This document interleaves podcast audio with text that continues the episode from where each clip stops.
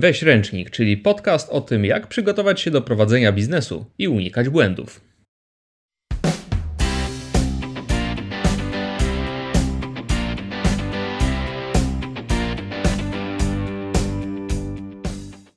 Audycja nie zawiera jeszcze lokowania produktów, za to zawiera nasze prywatne opinie. Nie musisz się z nimi zgadzać, ale zachęcamy do komentowania, łapek w górę i w dół i subskrybowania. Dobra, 2 sekundy rozbiegu. Ładny uśmiech. Cześć, witajcie w kolejnym odcinku Weź Ręcznik. To już 5. odcinek, a ze mną dzisiaj jest Świstak. Cześć Świstaku. Ahoj. Właśnie, cześć. O co chodzi z tym Świstakiem? Zanim przejdziemy w ogóle do tematu, bo to trochę intrygujące takie. A wiesz co, teraz to jest moja marka osobista. Kiedyś to była zwykła ksywa z liceum. Ja bardzo chciałem mieć ksywę, ale i nie dostawałem. Jak mnie koleżanka raz przezwała Świstak, to o Boże, wspaniale, wreszcie mam ksywę. Tak już zostało. I tak już zostało. Uważam, że dzięki temu łatwiej zostać zapamiętanym. Nie? Jest no właśnie. No offense. Adam, Ewa, Adam, Ewa, Adam, Ewa, Adam, Ewa. Czy pamiętasz kogoś? Niekoniecznie. No i nagle Świstak. Nie?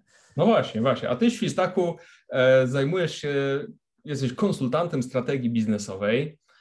Na swojej stronie bardzo fajnie piszesz, że jak przedsiębiorca zaczyna swój biznes, to robi to, żeby uzyskać więcej wolności, w końcu staje się zakładnikiem tego biznesu, a ty przychodzisz jak ten Świstak na białym koniu i pomagasz mu tę wolność z powrotem odzyskać. Powiedz mi, skąd w ogóle pomysł na takie działanie?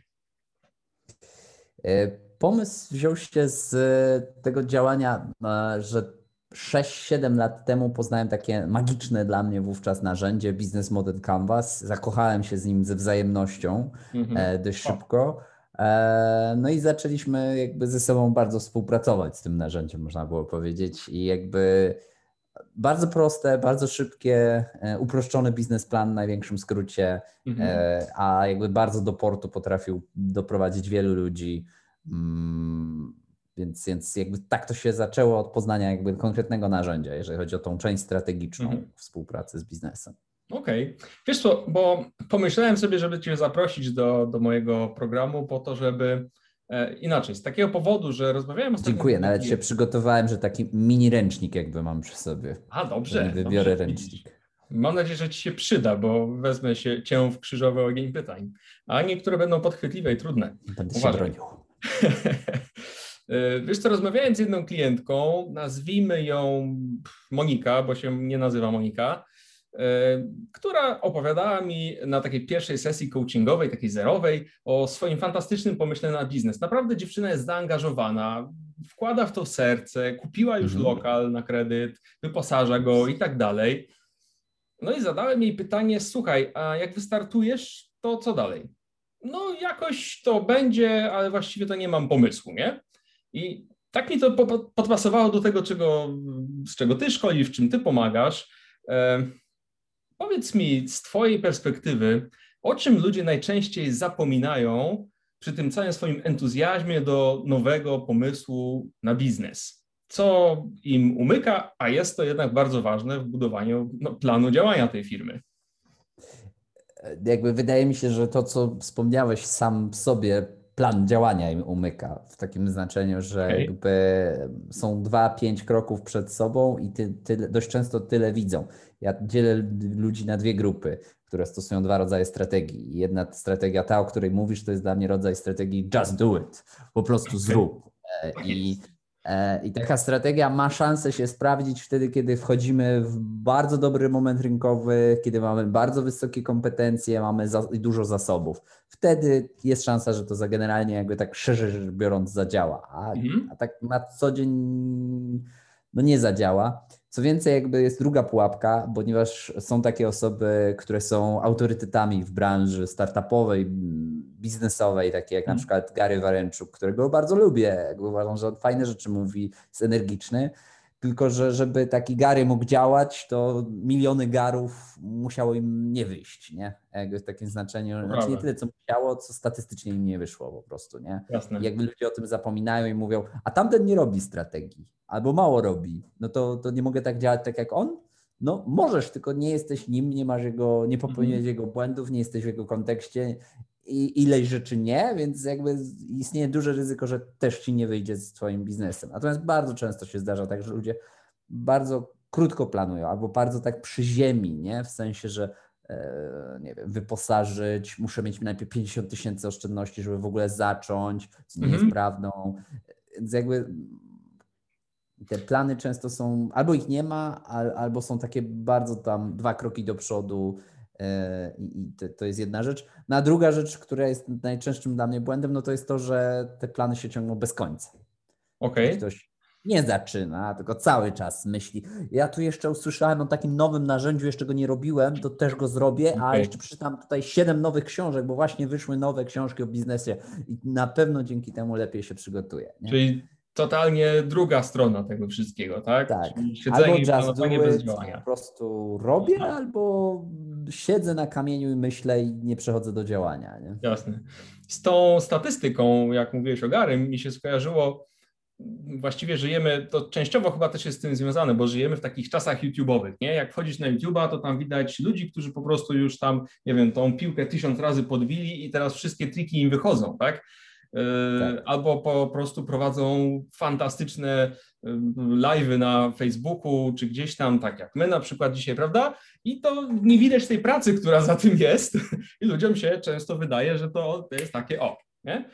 Zwłaszcza młodzieży, bo około 40% młodzieży w Polsce, to akurat dotyczy Polski, marzy o tym, żeby w przyszłości być influencerem, youtuberem, streamerem i podobne. W związku z tym i ekipa jakby to jest ten ideał tego, kim można w przyszłości się stać, więc tak, dużo ludzi marzy o takim życiu i im się wydaje, że to jest dosyć do osiągnięcia, że tym bardziej to potwierdza, że tam potem, nie wiem, od czasu do czasu widzą jakiegoś nastolatka, który gra w gry i zarabia na tym pieniądze i ludziom się wydaje, to ja też tak będę robił.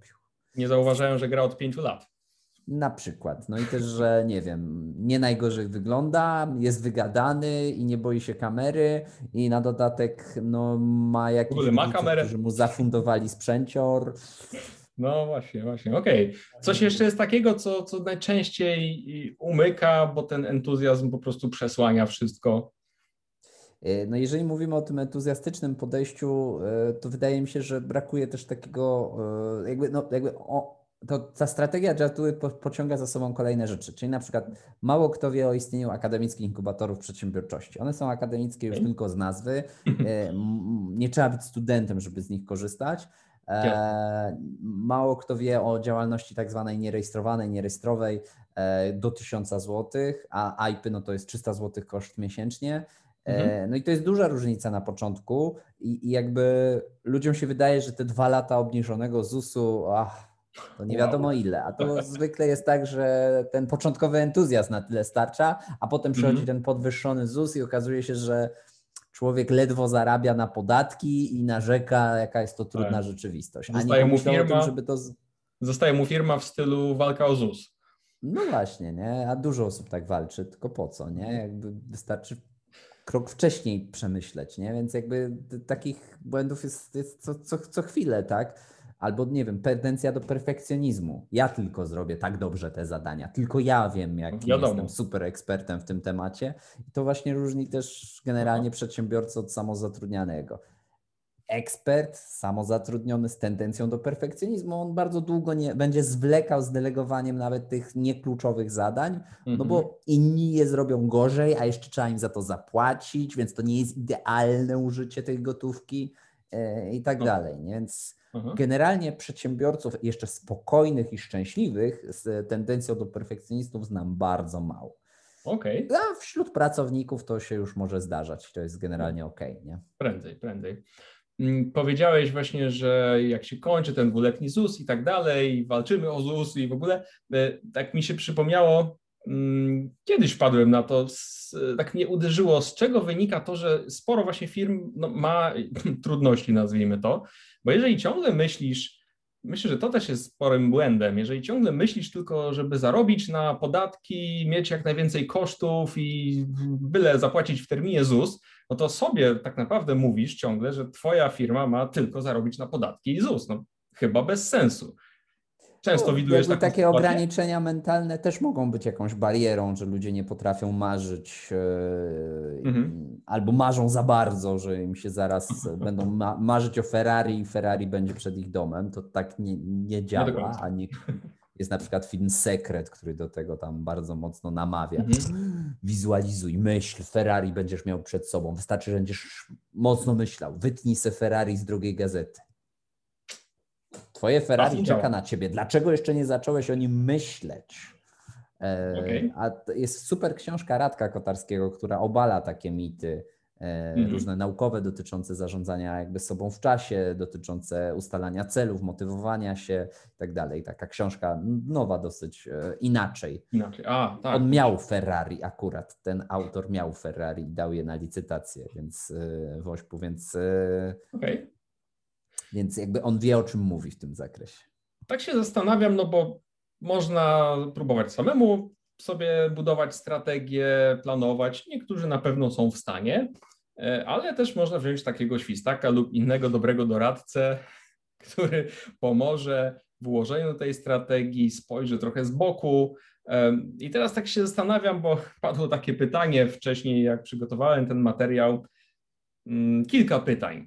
Czy jesteś milionerem, czy jesteś wielokrotnym milionerem, czy twoi klienci odnieśli jakiś spektakularny sukces, ilu twoich klientów jest na liście Forbesa, 500, 1000 największych firm. Ja bym to zamknął takim jednym pytaniem, może na te też odpowiesz, ale zamknąłbym to takim jednym pytaniem, jak podejść do wybierania w ogóle doradcy strategicznego? Wydaje mi się, że to jakby dotyczy wielu zawodów. Chodzi o to, że ja nie korzystałbym tu z internetu, po pierwsze, w takim znaczeniu, że uważam, że opinię da się kupić w internecie, zwłaszcza niewielką ilość i to się nazywa ładnie marketing szeptany, zwłaszcza tam, gdzie nie trzeba jakby dodawać swojego zdjęcia, że to nie jest jakiś social media, tylko jakiś taki portal do oceny, gdzie tam wpisuje się Adam Kowalski jest, więc tu nie ufałbym internetowi. Moim zdaniem jakby szukałbym wśród znajomych kogoś, kto może mieć do czynienia z takimi ludźmi i wśród nich o to pytał. Czyli koniecznie moim zdaniem ktoś z polecenia. Wydaje mi się, że można posłuchać jakichś wywiadów, czy komuś pasuje, ale wydaje mi się, że to jest za mało, że jakby że bardziej rzetelna będzie opinia komuś, komu w miarę ufamy w biznesie, i w ten sposób jakby można taką osobę szukać. To dotyczy moim zdaniem wielu zawodów. Stąd generalnie nie bardzo rekomenduję jakoś bardzo generalnie branży rozwojowej być mocnym w internecie, bo uważam, że to jest bardziej wsparcie, a nie jakby taki główny kanał. I jeśli chodzi o samo jeszcze wybieranie takiej osoby, dobrze byłoby ją sobie sprawdzić, tak? W sensie, że na przykład kupić jakąś próbkę bądź skorzystać z wstępnej usługi i zobaczyć, jak to jest, jak się pracuje z daną osobą, czy jest ten tak zwany feeling, czy zatrybiło. To są takie rzeczy, które wydają mi się ważne. Jeszcze coś chciałem odpowiedzieć, ale... o te miliony może chciałeś tam zahaczyć. O tych milionach. No właśnie, nie jestem milionerem. Paru moich klientów lub ludzi, z którym coś tam doradzałem, to są firmy, które zarabiają całkiem nieźle. W tym na przykład byłem mentorem w komisji oceniającej firmę z Polski, która ma, jakby, której kapitał jest warty kilka miliardów złotych, co było dla mnie takie, mnie zaskoczyło. Więc jakby ocieram się o ten tak zwany duży biznes, natomiast nie mam, przynajmniej nie wiem, żebym miał jakby wśród swoich klientów takich klientów. To są głównie już klienci korporacyjni, w związku z tym tak zwani duzi gracze, gdzie raczej całe zespoły strategiczne powinny z nimi pracować, aby móc wypracować strategię, która nie będzie miała z dużym prawdopodobieństwem kilkaset stron, a nie... jakby prostsze dokumenty, które jakby ja tworzę razem z moimi klientami. I pewnie będzie to robiła zazwyczaj jakaś firma z wielkiej dziesiątki, piątki, czy jakiejś tamkolwiek grupy. Dokładnie. Nie, to jest bardziej prawdopodobne, że dla takich firm, dla dużych firm inne duże firmy będą robić strategię, no bo są w stanie to ogarnąć, tą liczbę danych, liczbę kanałów, wszystkich interesariuszy, i tak dalej. Nie jest niemożliwe, że jakby jest tam osoba wsparciowa czy coś takiego, ale no to są bardziej elementy. Jest na przykład firma taka ze Stanów Zjednoczonych, IDEO, ona jakby tworzy pomysły na produkty firm, jako firma zewnętrzna dla innych firm. Więc są firmy, które pomagają nawet tworzyć produkty, których potem korporacje korzystają. Więc jest to możliwe, ale no, nie jest to na pewno codzienność i na pewno nie jest to tanie. Czyli można by powiedzieć, że ci tak wchodzę w słowo, że też dobrze byłoby dobrać sobie doradcę na miarę swoich potrzeb i możliwości, krótko mówiąc, żeby nie przestrzelić, tak? Bo można zapłacić 100 tysięcy firmie tam jakiejś drogiej albo dopasować się trochę do swoich możliwości, nie?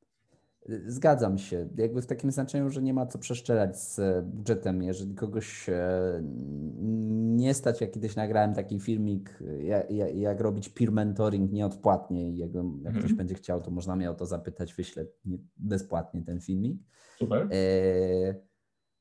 Na pewno dopasowanie kwestii budżetów ma kluczowe znaczenie, ale tak samo dopasowanie ma dopasowanie tego pod względem kompetencyjnym, bo jeżeli ktoś zrobił miliony złotych, aktualnie zarządza firmą za miliony albo ma firmy w swoim portfelu top, 100 firm w Polsce, z dużym prawdopodobieństwem jest to bardzo zajęty człowiek i mało prawdopodobne, żeby parał się bezpośrednio doradztwem, tak? W takim znaczeniu, że on raczej jest na flow, robi kolejne biznesy, sprzedaje jeden, kupuje następny. Tak to najczęściej wygląda w mojej perspektywie i raczej to są moje osoby z tendencjami do pewnego pracoholizmu, w takim znaczeniu, że tworzą kolejne zespoły, rozbudowują już istniejące. Rzadko kiedy jest ten moment, kiedy ktoś wtedy mówi: o, już się dość najadłem. Nawet nie chodzi o kasę, tylko chodzi o tą adrenalinę, to takie poczucie, że się działa, nie? I myślę, że jak duża część ludzi z biznesu, która tak wejdzie i faktycznie ma porządne wyniki, to rzadko kiedy powiedzieć: no to może ja już się najadłem, nie? W takim znaczeniu, że ten nadkonsumpcjonizm moim zdaniem też w pewien sposób dotyczy nadprzedsiębiorczości, można było powiedzieć, nie? Nadprzedsiębiorczość. Kurczę, fajnie powiedziane. Chodzi mi o to, że ktoś wpada w to i biega jak ten chomik, nie? On ma nieprzeciętne wyniki przy tym i super, i wielu osobom imponuje, ale on nie umie się zatrzymać w tym kołowrotku. Brakuje takiego podejścia trochę minimalistycznego, takiego slow biznesu, takiego trochę zwolnienia. Prawie wszyscy zawsze chcą więcej, chcą się skalować. W ogóle mamy scale-upy, mamy jednorożce, więc dużo ludzi myśli ciągle o więcej, nie? A czy ty się w tym odnajdujesz? A czy masz czas na bliskich?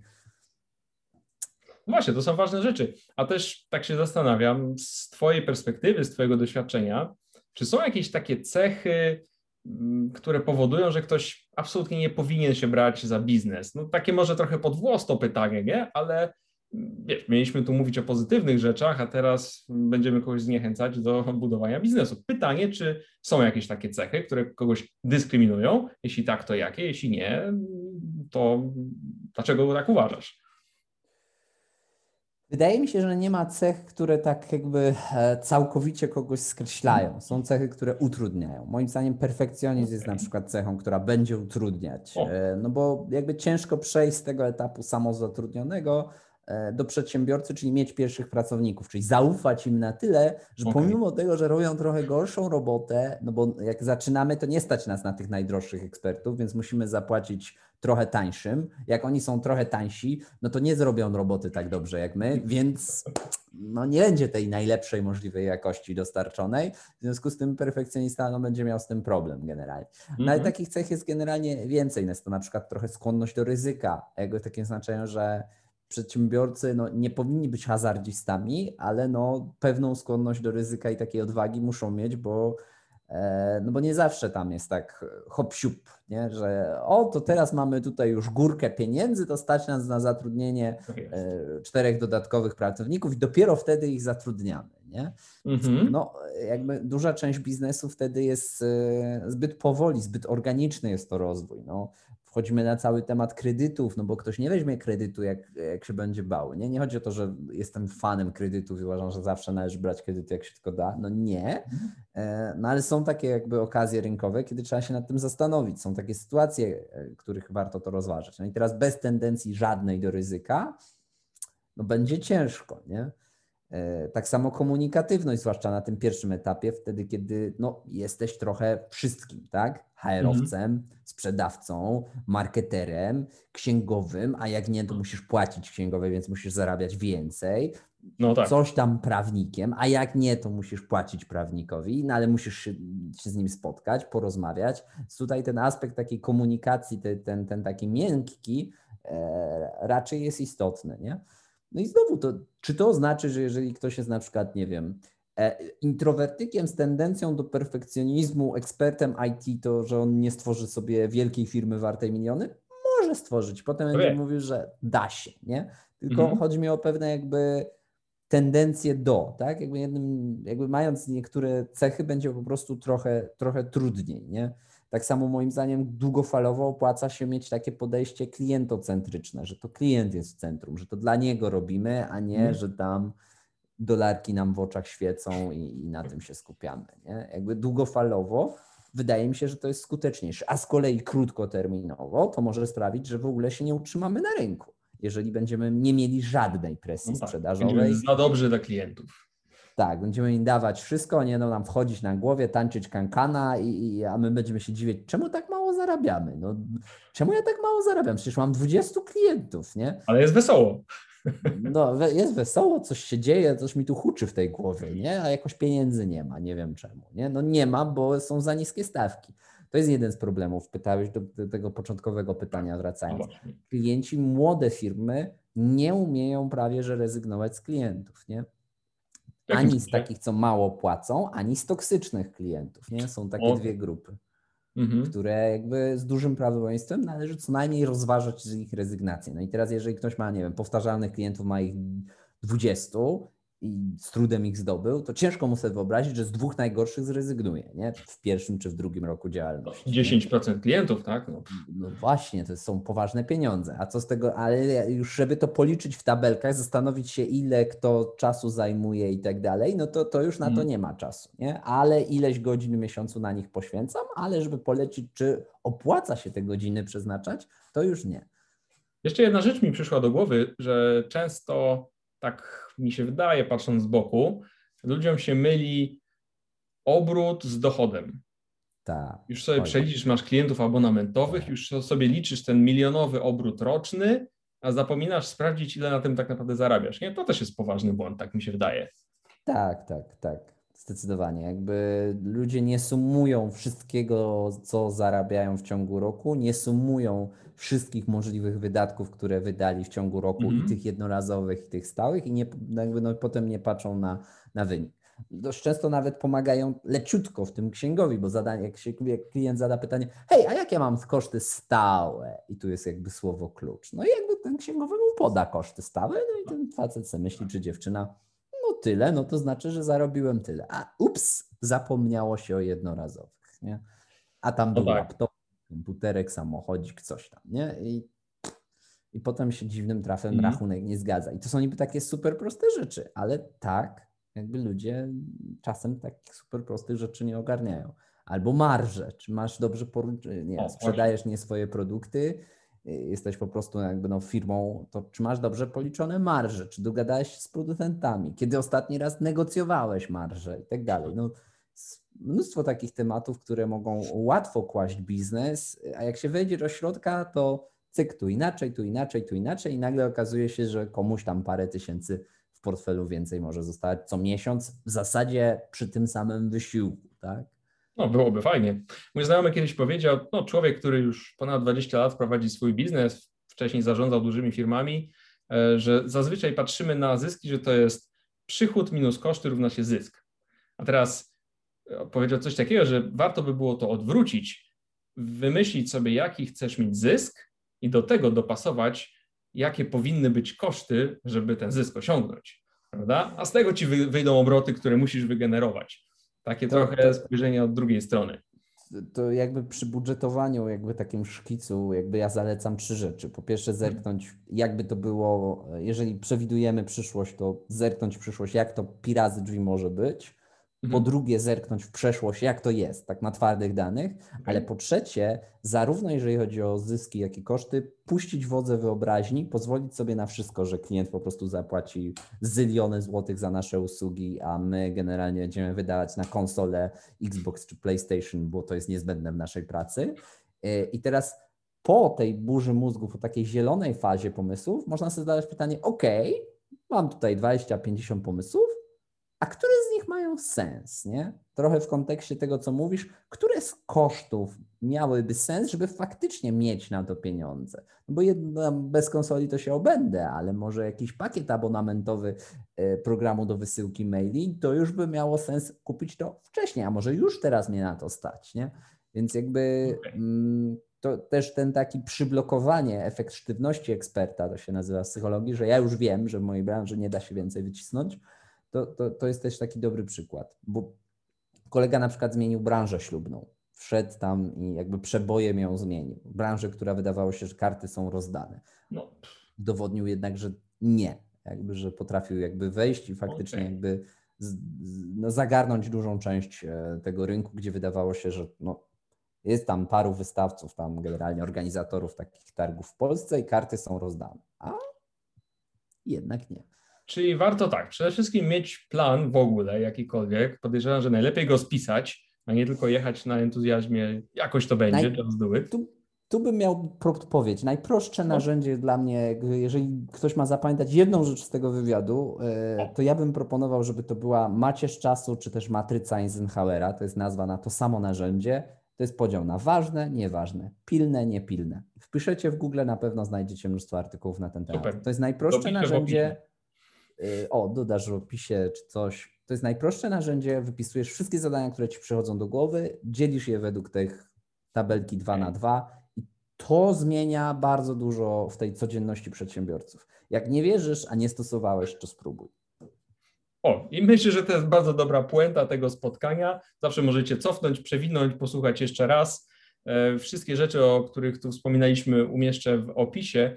A teraz jeszcze muszę Ci zadać ostatnie pytanie, oczywiście o historyjkę z ręcznikiem. Jakaś sytuacja, jakaś anegdotka może z Twojego życia, gdzie nie byłeś absolutnie mimo swojego perfekcyjnego umysłu przygotowany na jakąś sytuację, a gdybyś był, gdybyś miał ręcznik, no to byłoby zupełnie inaczej.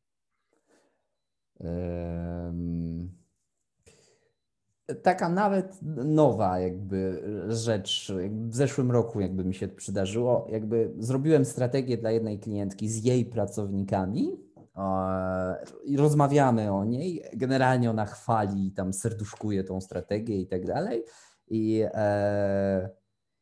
no i ja wyciągnąłem takiego dużego shotguna i pięknie sobie szczeliłem w kolano, powiedziałem, nie no, wie pani co, pani się myli.